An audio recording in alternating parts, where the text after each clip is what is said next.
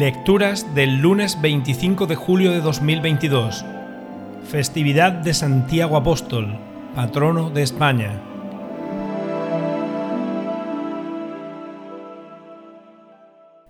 Primera lectura. Lectura del libro de los Hechos de los Apóstoles. En aquellos días, los apóstoles daban testimonio de la resurrección del Señor con mucho valor y hacían muchos signos y prodigios en medio del pueblo los trajeron y los condujeron a presencia del Sanedrín, y el sumo sacerdote los interrogó. ¿No os habíamos prohibido formalmente enseñar en nombre de ese?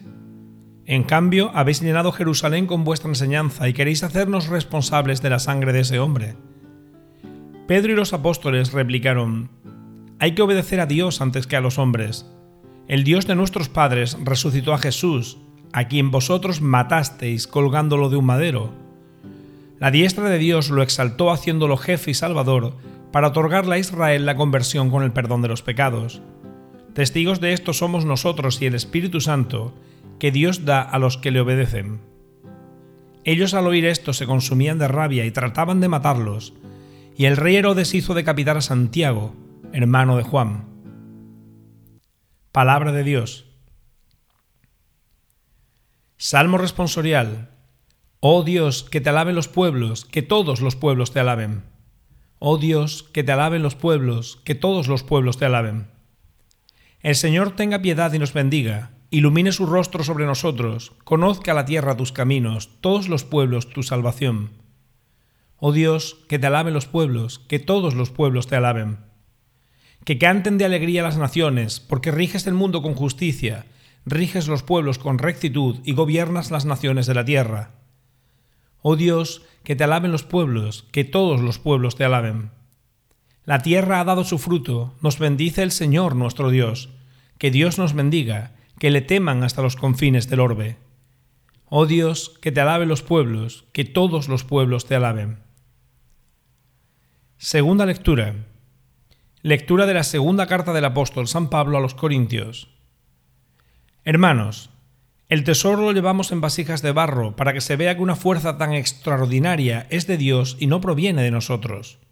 Nos aprietan por todos lados, pero no nos aplastan. Estamos apurados, pero no desesperados, acosados, pero no abandonados. Nos derriban, pero no nos rematan.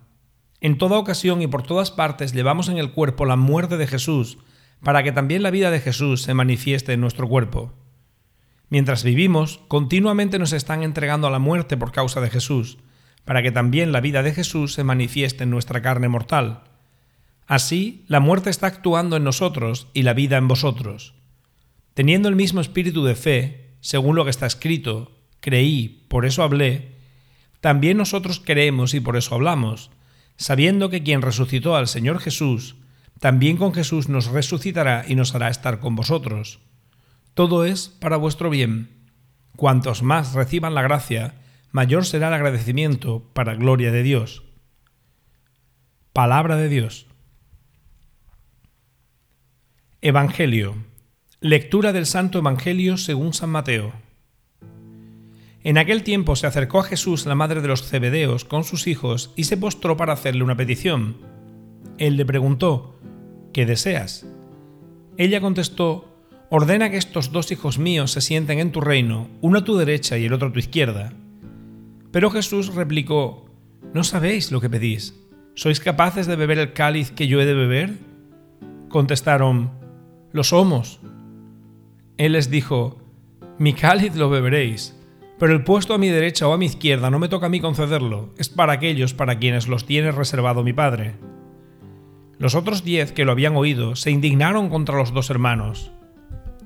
Pero Jesús, reuniéndolos, les dijo, Sabéis que los jefes de los pueblos los tiranizan y que los grandes los oprimen. No será así entre vosotros. El que quiera ser grande entre vosotros, que sea vuestro servidor, y el que quiera ser primero entre vosotros, que sea vuestro esclavo.